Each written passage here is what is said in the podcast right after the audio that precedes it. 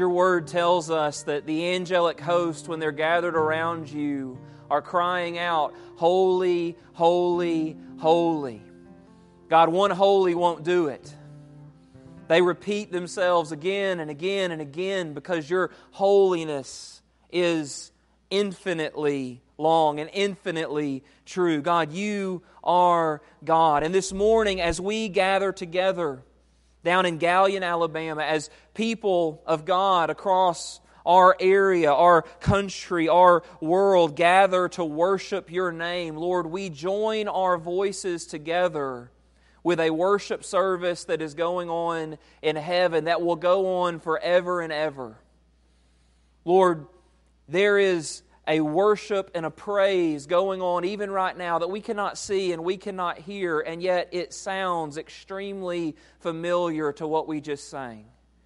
Worshiping who Jesus is, what Jesus has done, worshiping Jesus as God, as King of Kings and Lord of Lords. And Lord, this morning, as we consider your word, this morning, as we are gathered together to sit under and learn from and apply your truth into our lives, our desperate hope and prayer is, Lord, that you will be here with us, that your Spirit will guide us and speak to us. There are a million things right now that we can focus our attention on. There are a million things that can distract us from allowing your word to speak to us. We can be thinking about this afternoon or this evening or our kids or school coming up or a million other things. God, help us now by your Spirit's power to hone in and focus on your word. We pray that your Spirit will apply these truths into our hearts and lives so that we are not the same. Lord, so that we can be saved and sanctified and forgiven and transformed by the gospel of Jesus. God, help us to lift our eyes away from the temporary and to place them on the eternal, on you and who you are. We pray that our worship through hearing and responding to your word will echo into eternity and will transform us from the inside out. We ask these things in Jesus' name, amen. Amen. You can be seated. If you have your copy of God's Word, I want to invite you to open up with me to Exodus chapter 20. Exodus chapter 20. This morning we will be reading verses 22 through 26. This year we've been walking through the book of Exodus. We've seen God keep His promises to Abraham to deliver his people. He has shown up in Egypt and broken their bondage through the plagues and the Passover and the Red Sea. God has sustained his people in the wilderness, and now God has entered into a covenant with his people who have been standing at the base of Mount Sinai as God audibly speaks to them what we call today the Ten Commandments. And each week this summer, we've walked through these commandments, looking not only at how we obey them with our actions, but also with our hearts. We've talked about how each of these commandments not only have horizontal dimensions, but also vertical dimensions. And we've pointed out that we can't keep the Ten Commandments. We needed Jesus to come do it for us so that we can be empowered by His Spirit to faithfully, albeit imperfectly, follow Him. And last week, we covered the last command and the people of Israel's response a response of fear, of trembling, of awe upon seeing God come down in a cloud with flashes of lightning and booms of thunder, upon hearing the audible voice of God, the people of Israel cry out to Moses, Make God stop. We can't handle to hear his holy voice anymore. You go speak to God for us and tell us what he commands. This morning, we begin the part of Exodus known as the book of the law. The foundation of this covenant God made with Israel was the Ten Commandments, but God now will give more specific laws about how they are to live as God's people. Honestly, if you read through these chapters, Exodus 20 through 23, at first glance, many of these laws seem to have little relevance to our lives. They talk about altars and slaves and sacrifices and dangerous animals and lost property and social justice and sorcery and religious festivals, etc., etc. In fact, this is the part of Exodus, much like the law book of Leviticus, that we're prone to skip or speed read, not knowing how this applies to us in any practical way. But what does the apostle Paul say in 2 Timothy chapter 3 verses 16 and 17? He says, All Scripture, in particular, he's talking about all the Old Testament, is breathed out by God and profitable for what? For teaching, correction, and for training in righteousness, so that we can be complete, so that we can be equipped for every good work. What does Jesus tell the disciples on the road to Emmaus in Luke 24? He says, All of the law, all of the prophets, and all of the writings point to Him. So if King Jesus and his special messengers, the apostles, claim that all the Old Testament is inspired for God and is profitable to make us holy and points us towards Jesus, then it's bad form to skip stuff because it's God's Word. Instead of skipping or speed reading these laws that seem to be irrelevant, we should instead approach them and ask the question what do these laws reveal to us about who God is, about His character? Because God is unchanging and God is God. As New Covenant Christians, the specific laws that we read about here, the specific applications of these laws, might not apply to us today, but the principles found within and underneath them do apply to us because they are rooted in God's unchanging and holy character. So this morning we begin this book of the law by discussing altars, atonement, and the right worship of God. Let's read Exodus 20 verses 22 through 26 together. And the Lord said to Moses, Thus you shall say to the people of Israel, You have seen for yourselves that I have talked with you from heaven. You shall not make gods of silver to be with me, nor shall you make for yourselves gods of gold. An altar of earth you shall make for me and sacrifice on it your burnt offerings and your peace offerings, your sheep and your oxen. In every place where I cause my name to be remembered, I will come to you and bless you. If you make me an altar of stone, you shall not build it of hewn stones, for if you wield your tools on it, you will profane it. You shall not go up by steps to my altar, that your nakedness be not exposed on it. Like I said, seemingly irrelevant to your practical life. You might have come to church this morning and said, Tomorrow's a big day, new week, new work week. Maybe you're about to start school.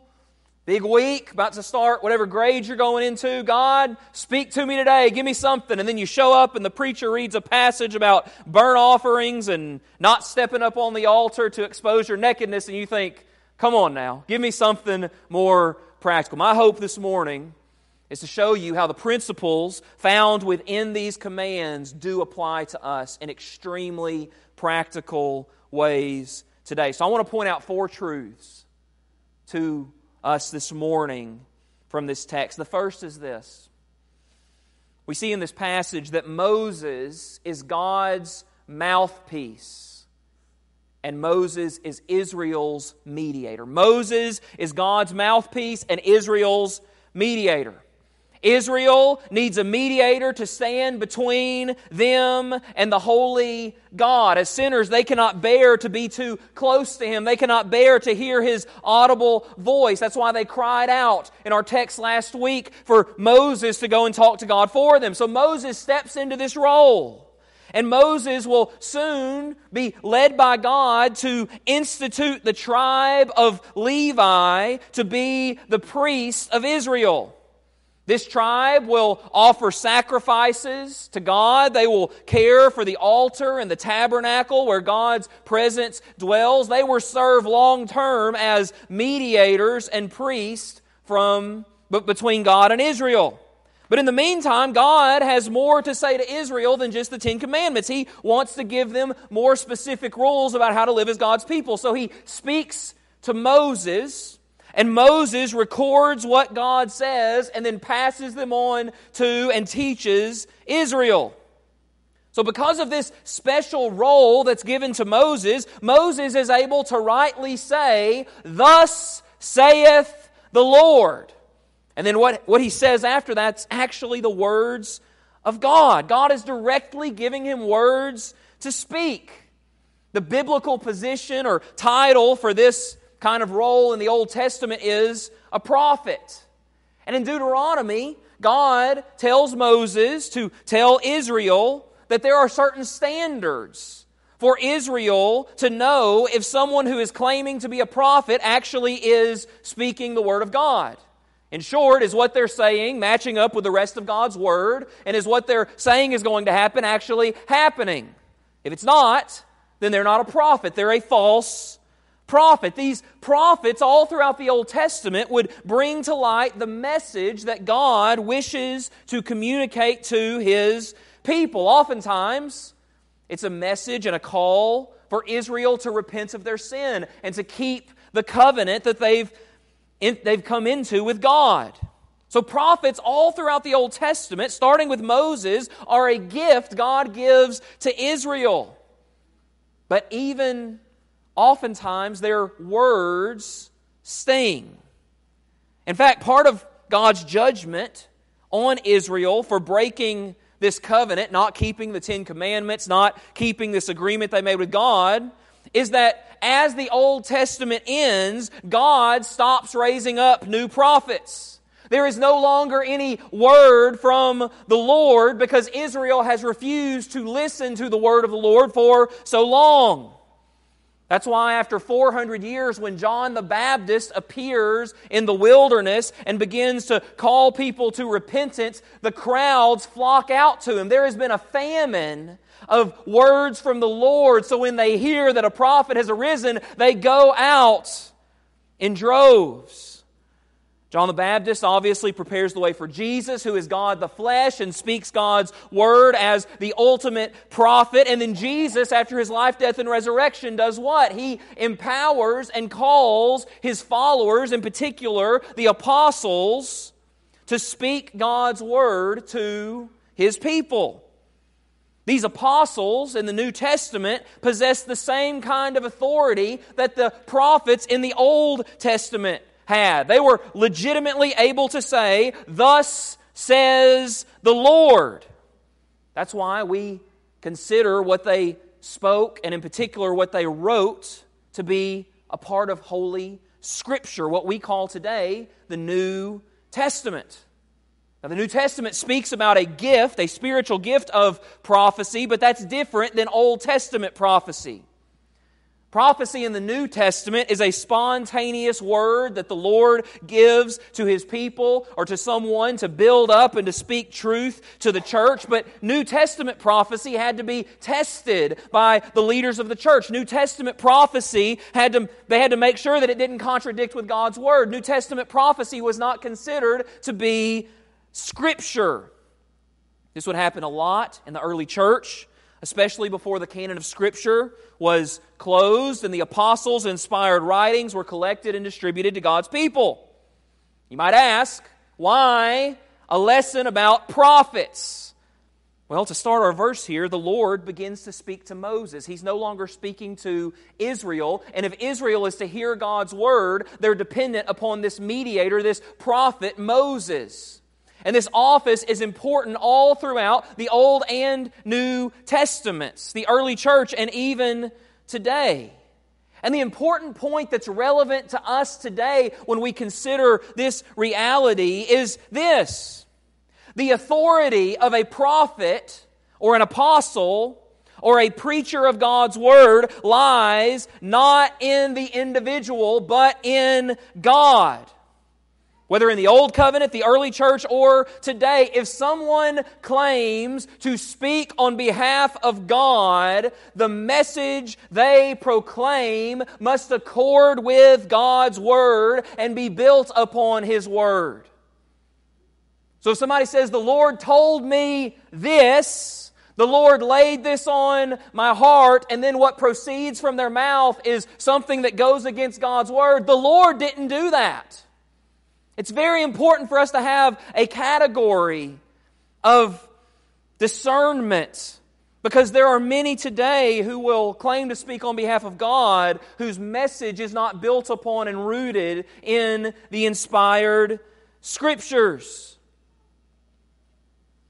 People who claim to speak for God when their message is not rooted in His Word or even contradicts His Word should not be listened to. God has gifted many with many abilities. There are many today who are great storytellers who can capture an audience with a moving narrative. There are many who know how to use humor effectively, many who can communicate very clearly. But, friends, all of those things, as valuable as they are, if they are happening without God's truth, then we cannot call it biblical preaching. So don't follow a man. Don't follow a style. Don't follow their ministry. Follow God's word. Test everything by God's word. If I say something that contradicts God's word, you had better come talk to me about it. Don't listen to those who are not building their message upon the truth of God's Word. It is God's Word that will direct our lives. It is God's Word that can change our hearts. It is God's Word that can save a soul. It is God's Word that can mature a saint. It is God's Word that must be the foundation of all that we believe and how we live. So just because someone looks like a preacher and sounds like a preacher does not mean that they are truly a mouthpiece of God. In fact, many today, just turn on the radio or TV, pose as preachers who regularly ignore biblical truth, who take it out of context, who twist it for their own purposes. Many today pose as preachers who are really self help gurus posing as preachers who are really self esteem boosters, ticklers of ears, unwilling to declare God's word and what it actually says because it might hurt their poll numbers, their platform, their influence, and their lifestyle. Even if we don't talk about all those people out there, many, even in a rural context, whose name will never be written on the pages of human history, will regularly choose to water down their message, always keeping it simple, never dealing with touchy biblical truths because they are more committed to keeping people comfortable, when in reality, what they are doing is unintentionally keeping God's people on the spiritual bottle instead of helping them grow up into maturity. Friends, in our day that is filled with false gospels and watered down messages that are feeding false truths or half truths. We must search for the truth. And we must be those who are willing to proclaim it no matter the cost. We must be those who test what we hear with Scripture, who are discerning, who can spot a counterfeit from a mile away because we know the original. We have God's Word the prophets and the apostles have spoken. God's word must be our life. And Moses will be the first of these prophets in the Bible. Moses will receive God's word and pass it on to the people of Israel. And I want you to notice as we walk through these verses where God starts in the book of the law. That leads us to our second truth God expects and God directs Israel's worship. He expects and he directs Israel's worship. God immediately from the get go tells Moses what not to worship, and he tells him how to rightly worship him. God expects that his people are going to worship him. Why? Because he's God. Because he is God. God doesn't demand that his people worship him because he is a sinfully selfish, egotistical being. No, he demands and expects that his people worship him because he actually is God. He is the greatest of all beings. He really is supreme. He is perfectly holy and righteous all together. If you or I were to demand other people to worship us, it would be sinful and selfish and egotistical because we are created and imperfect beings. We are not rightly worthy of any worship, but God is not like us. God is actually God. God is distinct and He is pure. He is transcendent. He is holy. He is righteous and just. He is gracious and merciful. He is unchanging and loving. He is God. He is the highest and the greatest and the most supreme. So it is not selfish. It is not egotistical for Him to demand our worship. Instead, it is righteous and good for Him to demand our worship because He is the only one that is truly worth any worship. God expects his people to worship him. That's how he starts this book of the law. But he doesn't just expect it, he also directs their worship. He tells them what not to do and what to do. Now, why? Well, to be honest, because if God would have left it up to us, we would have figured out a way to screw it up. The Almighty God is the standard of all things, and He alone knows how He is to be worshiped. He alone can set the parameters on how He will be worshiped. As fallen sinners, our tendency is to try to worship God in ways that actually can belittle Him and misrepresent Him. That's why God started the Ten Commandments with the first three. Don't make any other gods before me. Don't make any graven images. Don't take my name in vain. Why did He start there? Because as fallen sinners, we are prone to worship what God has made, the creation, instead of God, the Creator. As fallen sinners, we are prone to misrepresent God with images that can never fully encompass His character and His greatness. Because as fallen sinners, we are prone to misrepresent who God is and His attributes and His glory with the way that we speak and sing about Him. Don't have any other gods. Don't make graven images and idols to worship. Don't take my name in vain. God knows from the get go that we cannot be trusted to worship God the right way because it is far above our pay grade. So God begins the book of the law like he begins the Ten Commandments by expecting his people to worship him and by directing his people how to and not to worship him. He tells them specifically what is required of them. And our last two points this morning have to do with what this God directed biblical worship requires. The first thing that this biblical worship requires is distinction from the world. Biblical worship requires distinction from the world. Israel is God's covenant chosen, special people. God is planning to use Israel to reach the pagan nations around them. But in order to reach the nations around them, Israel must be different, distinct from the nations around them. This begins in the way that they worship.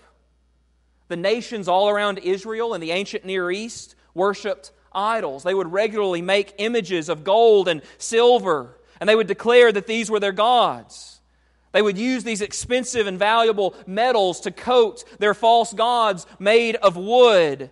And they would do this in order to send the message to worshipers and onlookers that these are extremely valuable. These ancient Near Eastern people would make sacrifices to these false gods on altars, and the altars that they made these sacrifices on were elaborately decorated. They were altars that would have been put on display the amazing craftsmanship of those who had built them. But here's the problem the expensive idols that were impressive to the eye were not really gods, they were pretend. It didn't matter how beautiful they were. It didn't matter how beautifully constructed the idols or the altars were. They weren't real, but real people were really devoting their lives to worshiping a piece of wood that was overlaid with gold and silver. The idols and the altars were appealing to the eye so that a worshiper could come to see these people worship and they could show up and see the idol that was beautifully constructed, the altar with its beautiful craftsmanship, and be impressed and think, you know, this must be the real deal. Look at how nice everything is. Look at how much time was put into these things. I think I'm going to worship with these people.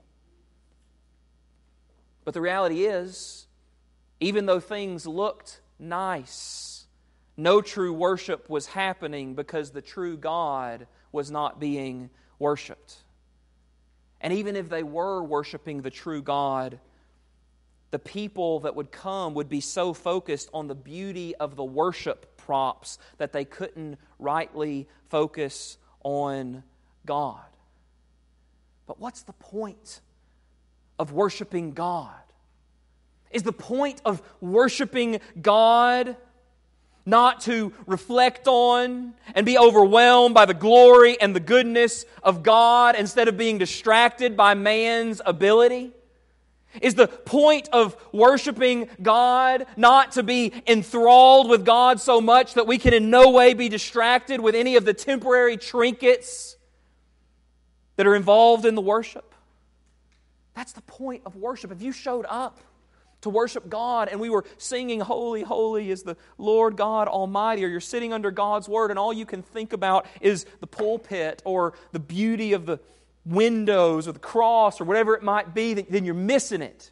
It's not about what you can see with your eyes. It's about reflecting on who God is. And that's the point that God is trying to make in these commands. God demands that Israel will worship Him in a way that is different from the pagan nations around them. They were not to have false gods and idols because why? There's only one true God. They're not to build an elaborate altar made of hewn stones because to wield their tools on the stones would profane it. Instead, they were to make an altar of earth that might not be impressive to the eyes, but that also in no way would distract anyone's attention from being on God. They were to make an altar of the earth, something that God had made to display and to remember that God is the true creator and God is the most excellent craftsman. So he says, This is how you are not to worship me. Don't make idols. Don't put gold and silver and pretend things are God. Don't, don't make elaborate altars of hewn stone. Instead, make one of the earth. And then he adds these strange verses. Don't put any steps on the altar. Why? So your nakedness will not be exposed. what in the world? This actually also has to do with God wanting Israel and their worship to be distinct from the nations. In the ancient Near East, pagan worship would not just involve singing praises and offering sacrifices. Pagan worship in the ancient Near East would oftentimes involve immodesty and nakedness. It would also oftentimes involve sexual immorality and promiscuity. Why? Because in the ancient Near East, these peoples believed that the gods they were worshiping controlled the rain, which affected the harvest, which affected their livelihood. So as they were offering sacrifices to God, they were pleading with God to send rain to help them to live. So the mindset of these people in the ancient Near East, but also even into the first century when the New Testament is going on, the reason that, that this sexual promiscuity and immorality was going on in their worship service, the mindset was you know what? If we are getting busy down here worshiping God, maybe God will get busy in heaven and send us some rain. That was the idea going on. which obviously is backwards thinking, and yet this is what's going on. And God wants His people's worship to be different and distinct because you can't reach the nations if your worship looks just like their worship. So God doesn't just say, you know what, listen, no promiscuity, no sexual immorality in worship. That's not what I'm after. Instead, He goes so far as to say, I want you to be so modestly dressed, so covered up as you worship me that nothing is even close to being exposed near the altar where my worship will take place, so no steps are allowed. Interestingly, I read in a commentary this week, apparently back then, folks didn't have a category for undergarments in the same way that we did. And they also weren't running around wearing khakis and blue jeans, they were wearing robes and other clothing of the sort. So if everybody's running around in dresses and robes and nobody's got fruit of the looms underneath, what can steps lead to?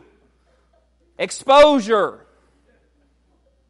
God wants His people to be so distinct from the nations that they're even guarding against the possibility of any sort of exposure. So the altar is constructed in a way to prevent this. You might think, we talk about idols and altars and undergarments and all that weird stuff, how in the world does does any of this relate to me? This is interesting, but how does that apply to me and my worship of God today? Well, this is how. The principle underneath these commands is simple and it still applies today. God wants His people's worship to be different than the world, different from the worship of the world so that we should not focus on how our worship looks or how our worship sounds. We should not try to draw attention to ourselves and our talents in our worship. Instead, God wants His people's worship to not only focus on outward form or garnering man's approval, but He wants, he wants His people's worship to be real, to be genuine, to be directed to Him, not to have ulterior motives. Is it not possible today to have a nice building with nicely dressed folks, the most up to date sound system, and beautifully woven choir robes, and yet have worship that does not honor God because no one is actually focused on God? It's possible in our day to gather for worship with the intent not to bring honor to and be enthralled by the glory of God, but instead to impress other people with the show that we will put on instead of having hearts that are overwhelmed by the greatness and the grace of God. Friends, the glory is God's. If we seek to do something for God in our lives, but then we feel the need to tell everyone else about it, what are we doing? We're trying to steal glory and distract people from focusing on what God enabled us to do so they can look at us and applaud us and think that we're great. If we're more focused on how our worship looks or sounds then that is genuine and God focused, then what are we doing? We're trying to steal glory from God and get pats on the back of affirmation from others. Friends, if you can be impressed by a building full of people who have rocking, worshipful music, but where the Word of God is not faithfully preached and lived out, then you are focused on the form and not the substance, and you would have loved the worship of the Canaanites. If you leave worship here or anywhere else, and what you walk away with is an amazement at a man or a woman who has preached or who is saying well instead of being blown away at the goodness and the glory and the grace of God, then what has been done in that worship service has been done in vain. It's not about us, it's about Him. To God be the glory. Not to the preacher be the glory, or to the singer be the glory, or to the choir be the glory, or to the teacher be the glory. It's not about you. It's not about me, it's about God. It always has been. That principle applies, Old Covenant and New Covenant. God is after a faithfulness among His people that is different from the world.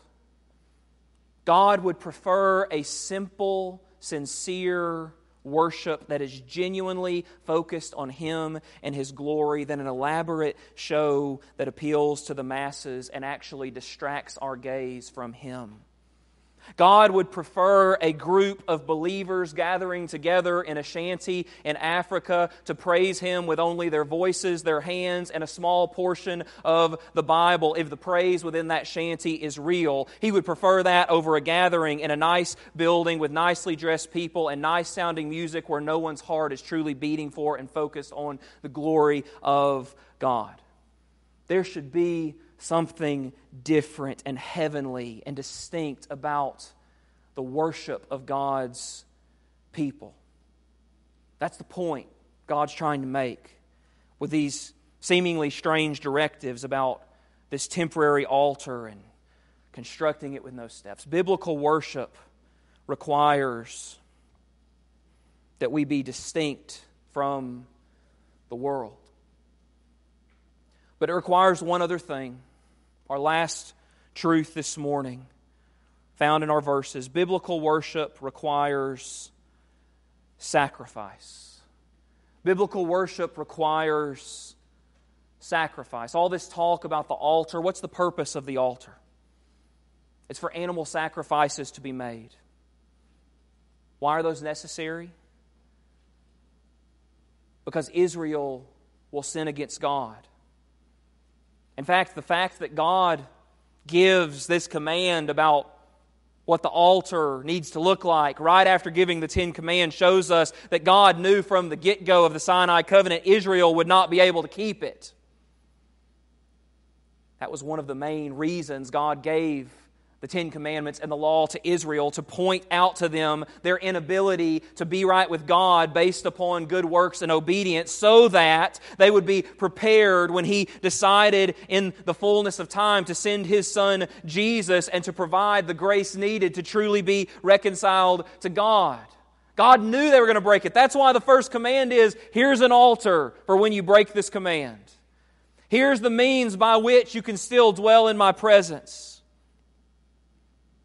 The animal's blood had to be shed as a substitute for the Israelite sinner's blood because God is holy and mankind is sinful. God must do what is right. He cannot just overlook and ignore sin. Instead, he has to stand against it. He has to do what is right. He has to punish it as a just and righteous God. And in order for God's judgment and his wrath to be appeased and turned away, atonements had to be made. This has always been the case in the Old Testament. From Genesis 3 onward, when Adam and Eve rebelled against God and hid from God in their shame, what did God do? He covered them with what? The skins of animals. Animals who had been sacrificed. Animals whose blood had been shed in the place of Adam and Eve in order to cover their shame. When God commanded Abram to take his son Isaac, his only son, up to the top of Mount Moriah and to slaughter him as a sacrifice, what is it that prevented that from having to happen? There was a ram caught in the thicket, a ram that was sacrificed in Isaac's place as Isaac's substitute. When Israel is in bondage to Egypt and God has promised to set them free and God has promised to judge his enemies, the Egyptians, for their sin, what makes the difference between how God responds to the people of Israel and the people of Egypt? Well, Israel had slain the Passover lamb and had put the blood on the doorpost of their homes and was hiding under the blood so that when God passed over them, when He came near to them, he would see that a sacrifice had already been offered in their place. He could pass over them and not give them what they deserve, while the Egyptians, who were not hiding under the blood, were destroyed, the firstborn sons. And here, Israel is commanded that an altar will be made and it will be at the center of their worship. Leviticus, one of the most neglected books in our Bible because of its seeming strangeness as we read through it, lays out many specific details about the sacrifice God commands His people to make, but only two of them are mentioned here in Exodus 20 the burnt offerings and the peace offerings. The burnt offering involved the entire sacrifice being burned on the altar.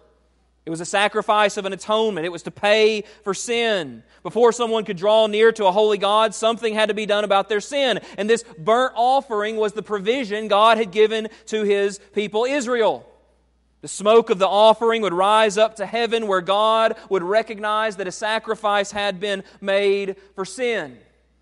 In order to make this offering, the worshiper would come with their sacrificial animal. They would lay their hands on the head of the animal, symbolically identifying with it, and then they would slaughter the animal by slitting its throat. The blood would be collected and sprinkled against the side of the altar, and then the entire animal would be placed on the altar by the priest and burned completely with the smoke rising vertically to the Lord. The other sacrifice mentioned here is the fellowship offering or the peace offering. This offering had a different emphasis. This offering showed what kind of relationship God now had with his people once atonement for sin had been made. Sometimes these peace offerings were offered to God to thank Him for some sort of special blessing or some sort of special answer to prayer. Sometimes it was offered merely as a way to show gratitude and glory to God. But what this offering, the peace offering, did is it would remind the people of God that they were no longer separated from God, but instead now had fellowship and peace with Him because atonement for their sin had been made. This offering was different. It wasn't totally consumed by fire. Instead, only the fat, the choicest part of the animal, was burned and offered to God. The rest was cooked until tender and eaten by the worshippers to celebrate the grace of God of being in fellowship with Him. Now, at this point, all this talk about bloodshed, animal sacrifices, altars, turning away the judgment of a holy God can begin to sound somewhat strange to modern ears, right? If I had planned this morning for one of our deacons at this point to bring out a lamb, and I pulled out a machete, so let me show you what, what this looked like, right? Right here on the front. We'd probably say, I'm going to go visit another church next week.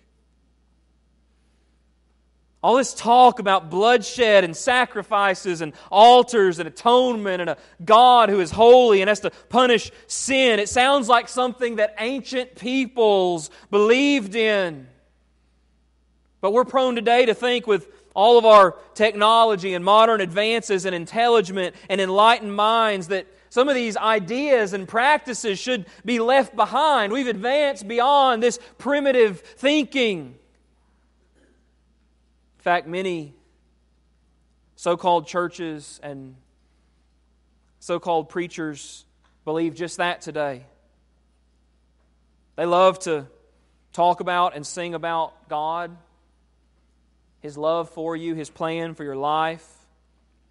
They'll use the Bible as a case book to pull verses out to give you marriage advice or parenting principles or workplace ideas to live for Him. They might emphasize through their preaching and teaching that you're valuable, you're made in God's image, He cares about you. You've got to have faith, you've got to believe, He's never going to leave you, you've got to make a difference for Him. All of those things that are not in and of themselves bad. They will even talk about Jesus, about His life, His miracles, His mercy, His teaching. But so often they will disconnect all of that talk about God and us and our lives and Jesus from this uncomfortable chatter about bloodshed and sacrifice. Why? Because when your main focus is to stay relevant and not scare people off, with the strangeness of your message, then it's easy to conveniently avoid talking about how God's holiness and my sin demands a blood sacrifice. I have heard sermon after sermon after sermon in my life, and even today, that give you life principles that talk about Jesus as a great teacher. He was that. Jesus' miracles, He can do that miracle for you today. The masses love principles. The masses love the idea that God is for you, not against you. But so often when I hear these sermons, they never get to the point that makes a Christian message distinctly Christian, which is that Jesus Christ not only taught good messages and showed mercy to the undeserving, but the purpose of his coming, the climax of his life, was not a miracle he performed or a sermon he preached or a practical life lesson that he gave, but the climax of his life, the purpose of his life, the reason he stepped off the throne was to become the blood sacrifice we need to atone for our sins and turn away the wrath of a holy God once for all. That's the foundation of Christianity. And so often today, it's not proclaimed, it's not taught, it's not emphasized, it's not thought about. But if we are truly to preach Christ and be a people of the book and to worship God in the right way, then the strangeness of that idea must blow our minds and be the focus of our attention constantly. Our salvation is only possible and our true purpose will only be fulfilled by us believing in a blood sacrifice. The sacrifice Jesus made on the cross by bearing a holy God's judgment, by atoning for our sin once for all, by creating a lasting peace and a lasting fellowship between God and His sinful people through the finished work of His Son. That is what all of these sacrifices, that is what the altar, that is what all the bloodshed has always been pointing forward to. That is the only way to be saved. And we must never get so sophisticated, so modern, or so enlightened that we move beyond that old, old story. Because, friends, it is true. Nothing but the blood of Jesus can save. Friends, we worship God because He is God. He is worthy. He commands our worship. The worship that we bring to Him must be directed to Him, and it must be directed by Him and His Word, or else it is not true worship. Our churches must not look like the world around us. Our individual lives as professing believers who've been transformed by the gospel must not look like the world around us. Our churches, our worship, how we do things, why we do things must not look like the world around us. Our, must, our message must not sound like the messages that the world is proclaiming today because our message of the gospel is otherworldly. Friends, the, the salvation that we believe in only comes through a gruesome but glorious, a bloody but beautiful, a scandalous sacrifice of the Son of God. He died for me, and He died for you. That is love. That is grace. That is the gospel. But in order for that good news to become good news for you and I, we must repent of our sins and believe in the finished work of Christ and surrender our lives to Him as Lord. That is the only way to be saved. And if you're here this morning and you haven't made that decision, you haven't surrendered your life to Christ as your Savior and King, then my prayer for you is that you will not wait. You will not tarry any longer. You won't wait to figure out your life and get it together, to learn enough about the Bible to where you feel worthy of that. You'll never be worthy and you'll never get good enough. You must lean on and trust in Him. It's the only way to be saved. If you're here this morning and you know the Lord and you've been saved by Jesus, then my prayer for you is that you will know as you read this passage, as you read your Bible, as you seek to live for the Lord, that there is no longer any need for an altar. There is no longer a sacrifice to be made. There is no longer any need for bloodshed or atonement because Jesus paid it all and it is finished and his work was enough. It was sufficient. We must rest in that reality. The only sacrifice for the believer that is left is that we become living sacrifices ourselves, as Paul says in Romans 12, 1 through 3. The only sacrifice left is that we wholeheartedly commit our lives to the Lord who has given his life for us. So, whatever your need is this morning, whether it's repentance and faith and salvation, whether it's forgiveness, whether it's God's sustaining grace to hold you in the midst of the trial that you're going through, whatever your need, whether it's sanctification, God's transforming grace, and the Holy Spirit to help you say no to sin and be different from the world, whatever it is, my prayer is, is that you will not navel gaze at yourself and trust in yourself to fix your problems, but that your eyes will lift and will gaze at the Lord Jesus Christ. He is the reason that altars are not needed. He is the reason atonement has been provided. He is the reason that true and pleasing worship is even possible. So let us look to Him this morning. Let us turn our gaze to Him and respond to Him as His Spirit leads us. Let's pray together. Father God, we thank you this morning for your grace and mercy. We thank you this morning that you are a good and gracious King. God, that you never call your people to do something that you have not first done for us. God, we thank you that in your grace you not only give us good laws to obey, that you, but that you empower us by the finished work of your Son and by the power of the Spirit to, to live out those laws. We thank you that atonement has been made. We thank you that we don't have to go again and again and again to an altar to offer sacrifices that can never truly atone for sin because Jesus has come and offered his life as the true sacrifice, the true offering, the true Passover lamb for us. God, we pray that we will not grow weary of hearing that old, old story, that we'll never become too sophisticated to rest in the finished work of Christ, even the shed blood of Christ, as our only hope.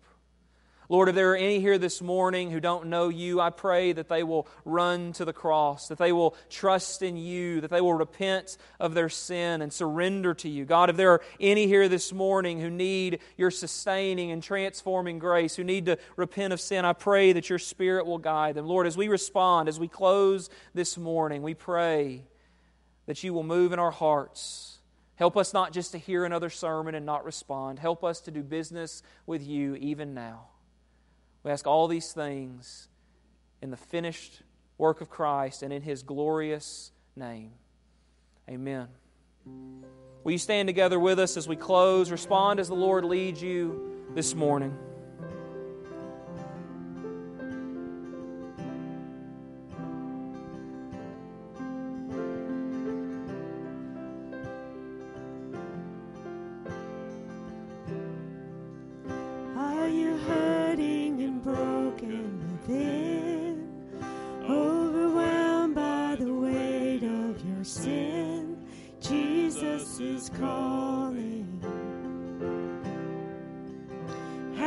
come to the end of yourself? Do you thirst for a drink from the well? Jesus is called.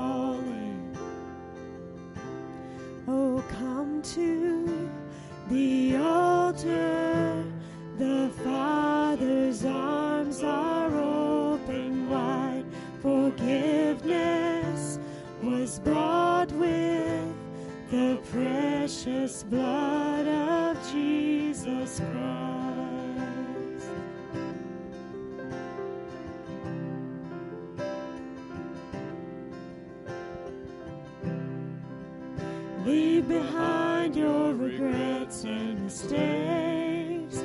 Come today, there's no reason to wait. Jesus is calling. Bring your sorrows and trade them for joy.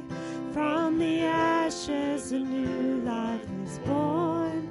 Jesus is calling.